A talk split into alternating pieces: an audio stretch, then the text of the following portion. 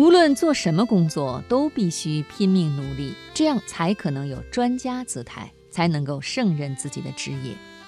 美国有一家经济周刊叫《商业周刊》，早在七八年前，有一次他们提出想给我拍一张照片登在杂志上，我同意了。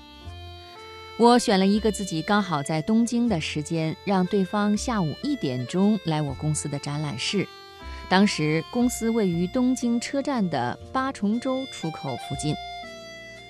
当天下午一点，我如约来到展览室。那个时候，我看到那位外国摄影师已经等在那里了，身边还带了一个日本助手。一问，我才知道他一个半小时之前就已经到了。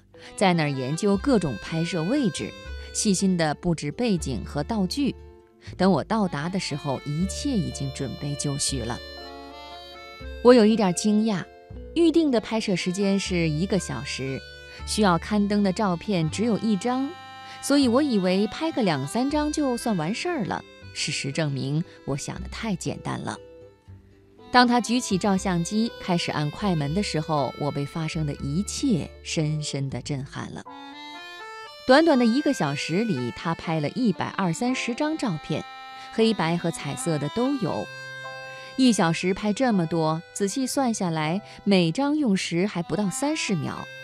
而且他不光是举着照相机按快门，在拍摄彩色照片的时候，他还会把背景换成黄色或者白色等各种颜色。还不时提示我，稍看侧面，看这边，说话，笑一笑，等等。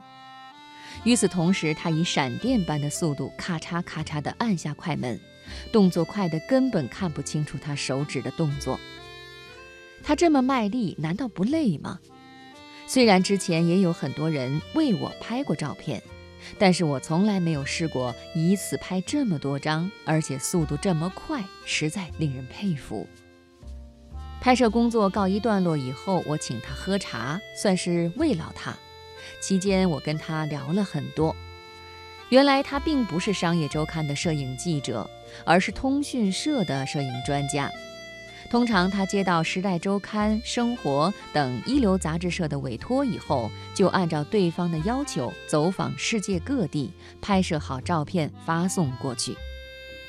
他若无其事地说。通讯社的特约摄影师要跑遍世界各地。几天前，他还在战场上冒着枪林弹雨进行拍摄。当时有一颗炮弹在附近爆炸，就在那一瞬间，他抱着照相机连滚带爬地躲进战壕里，完成这九死一生的工作。之后，他才来到日本。我想，这就是所谓的专家了。专家可真了不起。而不这么拼命，就无法成为真正的专家。无论哪个行业都以专家自居的话，就必须如此吧。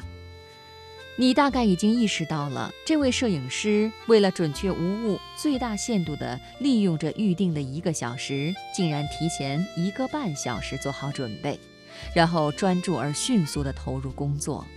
这种拼命的态度，其实和他在战场上冒死拍摄没什么区别。都是一种拼命精神。如果没有这股子劲儿，在美国是混不下去的。和日本相比，美国的人均生产量要高出十倍，收入也高出十倍，原因一定就在这里吧。我从这位摄影师身上可谓获益良多。想要很好的完成工作，就必须让自己做好准备，努力工作，并不仅仅是在正式工作的时候。前期的准备也非常重要，只有这样才能让自己真正的投入到工作中，才会让我们离专家这个目标级别越来越近。因此，年轻人不要忽略准备时间，这是工作取胜的关键一环。